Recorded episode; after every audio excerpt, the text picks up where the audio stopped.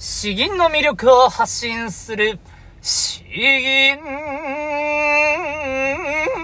チャンネル。おはようございます。こんばんは。詩吟チャンネルのヘイヘイです。このチャンネルは詩吟歴の長い長い私ヘイヘイによる詩吟というとてもマイナーな日本の伝統芸能の魅力をわかりやすくざっくばらんにお話ししていくチャンネルです。週に2、3回のペースで配信しているので気楽に聞いていってください。えー、ではでは、今日はひどい雨の天気なんですけれども、えー、金曜日なんでですね、えー、頑張っていきたいと思います。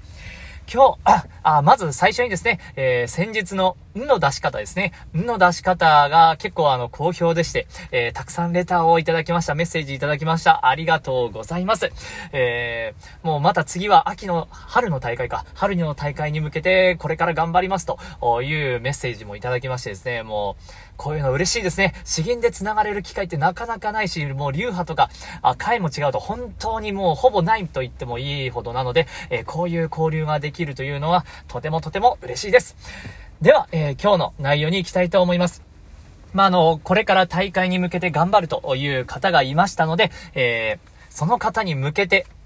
私から、あの、細かいところは正直あの、お伝えするとですね、えー、教えている先生と違ったりするとややこしいことになりかねないので、えー、まあ、とても大事な、あずれることのない、まあ、基礎的なとこですね、えー、そこをしっかりとお話ししたいと思います。えー、その名もですね、え銀を作り上げる、完成させるための3つのステップということで、えお話しします。これはあのまあ本当に大事ですね。じゃああの、結論からお話ししていきましょう。まず一つ目、骨組みをしっかりと作る。二つ目、肉付けをする。三つ目、感情を込める。えー、この3つのステップで詩吟をどんどんと時間をかけて練り上げて完成させていくということになります。僕もここまでできているのはなかなか今まで1つか2つぐらいの銀しかないんですけれども、本当にですね、全力で、えー、まあ、例えば大会に向けて半年とか1年以上かけて、えー、この銀で頑張っていきたいんだという人は、このステップで進めていってください。ではまず、早速入りましょう。まず一つ目ですね、えー、骨組みをしっかりと作り上げる。骨組みとは何なのか。骨組みとはですね、まあ、あの、僕が先生から言われていたんですね。詩吟は骨組みと肉付けでできるんだということです。骨組み、まあ、あの、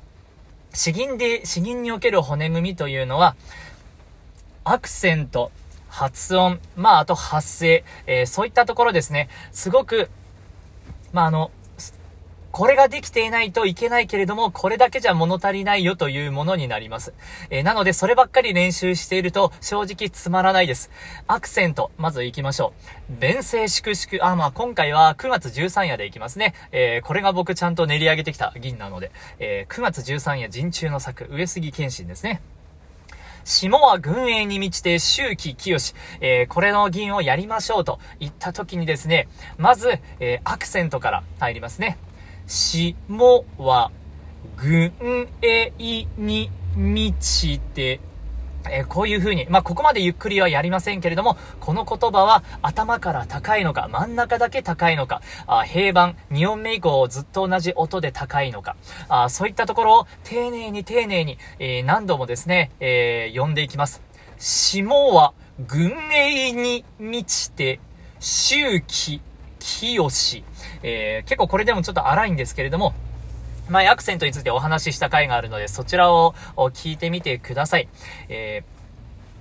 ー、まあ、あのー銀はですね、日本語からできているので、この読み方がまず、美しくないと、どんだけ節回しとか声が良かったとしてもダメです。だからここが骨組みになりますね。下は、軍営に満ちて、この時のお口の動かし方、発音の仕方も丁寧に意識してみてください。ちゃんと、うとか、えとか、口が横になっているのかな口をちゃんとすぼめているのかな前もって準備できているのかなとか、あそういったところ。下は、軍営に満ちて、周期、清し。で、もう、骨組みの続きですけれども、音程になりますね。音程。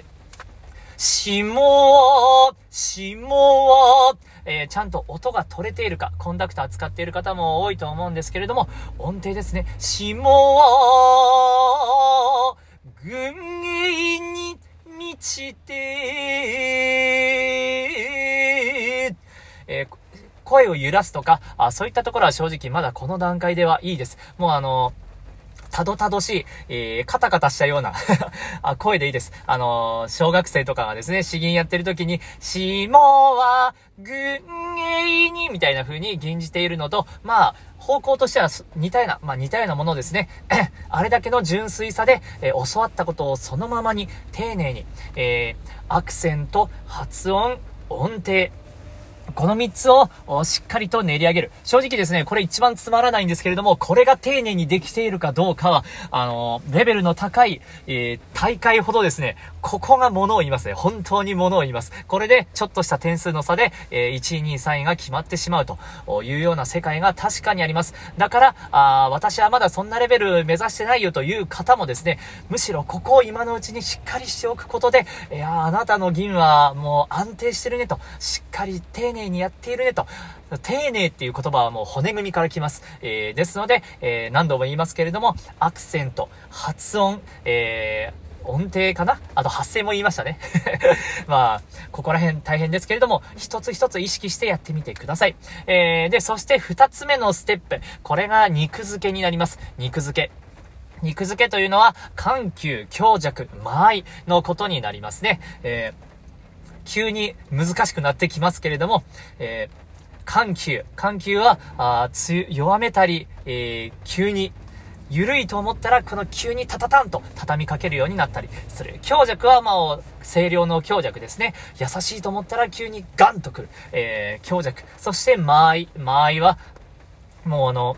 銀と銀の、節と節の間と言いますか。まあ、たくさんのところ、言葉の継ぎ目のところですね。すべてが間になります。えー、銀台を言った後の間の取り方もすべて入ってきます。とても上級者向けの内容なので、えー、そうですね、この内容をやっぱり一個一個改めてやった方がいいかもしれないですね。僕も整理できてないかもしれないんで。え、緩急。えー、緩急はどんな感じかというと、霜は群芸に満ちてっていう感じに真っ平らにやっていたのが、霜は、軍営に満ちて、えー、こういう風に、霜、霜って、もうここで急に入って、和で緩くなるんですね。霜は、で、次また軍で強くなる。軍営に、あ、すいません、失礼しました。軍営に満ちて、軍営にを、もう、またここで急に入れて、道手を緩くする。えー、こういう風にですね、聞いている人を飽きさせない、えー、詩の強弱、詩の内容を伝えるために必要なあ表現方法になります。緩急。強弱もまあ今の中に結構もう自然と含まれてしまうんで、緩く強くっていうのは難しいんですけど、まあ急なところっていうのは結構自然と強くなりやすいので、えー、まあそんな感じですかね。しも、しもは、軍営に満ちて、満ちて、ここら辺はなんか緩く、小さくなっていくということになります。そして、間合いですね、間合い。えー、これも今のところに、はい、だいぶ入っていたと思います。下は、軍営に満ちて、こういう風に、一泊一泊一泊と安定して入れるのではなくてですね、えーちょっと絞めたり、えー、たっぷり設けたり、えー、まずはですね、まあ、あの、感覚的でいいので、えー、ここは、ちょっとだけ、えー、たっぷりめに間を取るかとか、ここは、あつなげるようにしようかとか、あそういう風にやってもらえればいいかなと思います。まあ、大事なところは、どこで気持ちを切るかどうかですね。えー、区切るのかどうか。そこで一泊をふんと置くのか。文章が繋がっているのに、声が足りないからそこで切ってしまうっていう方はやっぱり必ずいます。僕もそうです。えー、そうではなくて、詩としてはどこまでが意味しているのか。であれば、そういった時には気持ちを切らずに、えー、次に続けてください。そうするとですね、自然とこの間というのは詰まっていきます。で、逆に切れててしまうところは自然と間が広がります。そしてやっぱ溜めたいと思ったところはですね、溜まってくるんですよ。ということで、えー、そこを意識して間の取り方、あそれもまあ、肉付けに入ってきます。しも運営に満ちて、えー、こういう風に、えーあだいぶ間が違うなという風にやってみるのはいいかと思います。ただ、あまりにやりすぎると いや、それよりもお前もっとしっかりとやれよと、ちょっと表現しすぎだよと言われる可能性があるので、まあ、ほどほどにしてみてください。ということで、えー、二つ目のステップ、肉付けですね。緩急、強弱、間合い。えー、これは本当に、むしろこれだけでもう超ハイレベルです。これをやりきったら、あほぼ詩吟が完成すると言ってもか、間違いないんですけれども、僕は、あえて、この三つ目、えー、感情を込めるというのを入れたいと思います。ただ、大事なのはこれ最後の最後なんですね。感情を込めるっていうのは最後なんですよ。詩情表現すると言われると、一番最初に、え詩を読み込んでどんな感情なのかを伝えるのが大事だとという風に、え考えがちなんですけれども、そうじゃないんですね。やはりあの基本をしっかりとして表現できる技法を身につけて、その上で、その上で自分の感情を乗せる。えー、それができれば相手に伝わる詩吟になっていくんですね。えー、伝わる状態にない、つまり音程とかアクセントとかそういったものがガタガタなのに、えー、感情だけ伝えようとしてもですね、そこはなかなか相手に伝わりにくいんじゃないかなと僕は思います。なので、え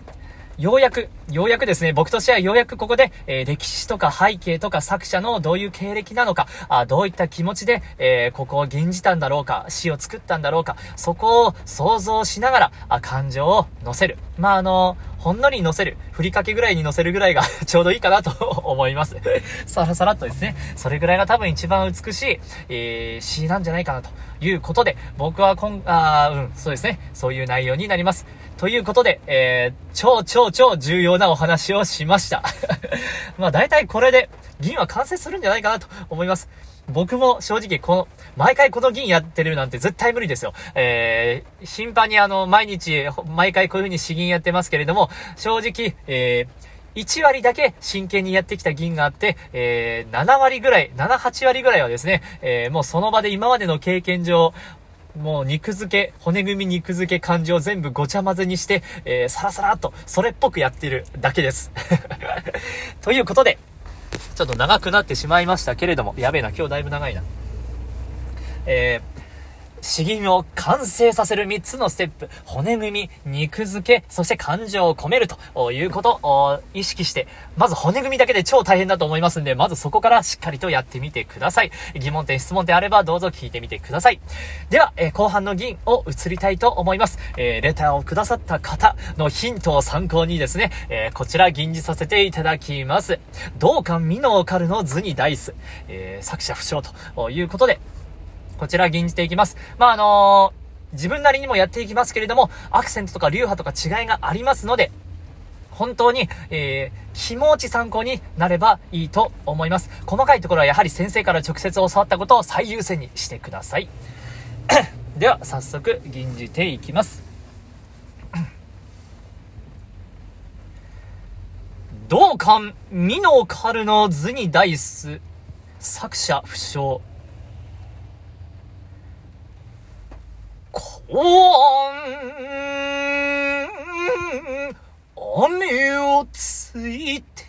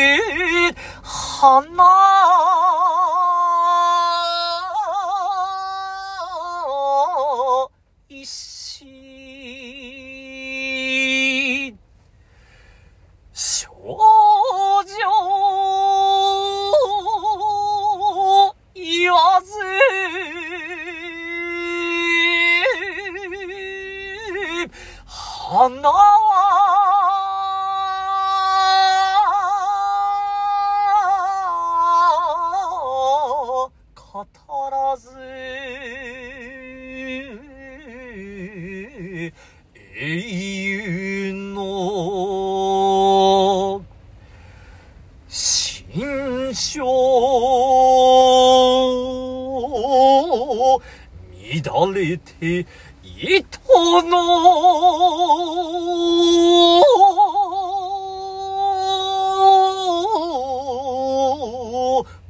とし。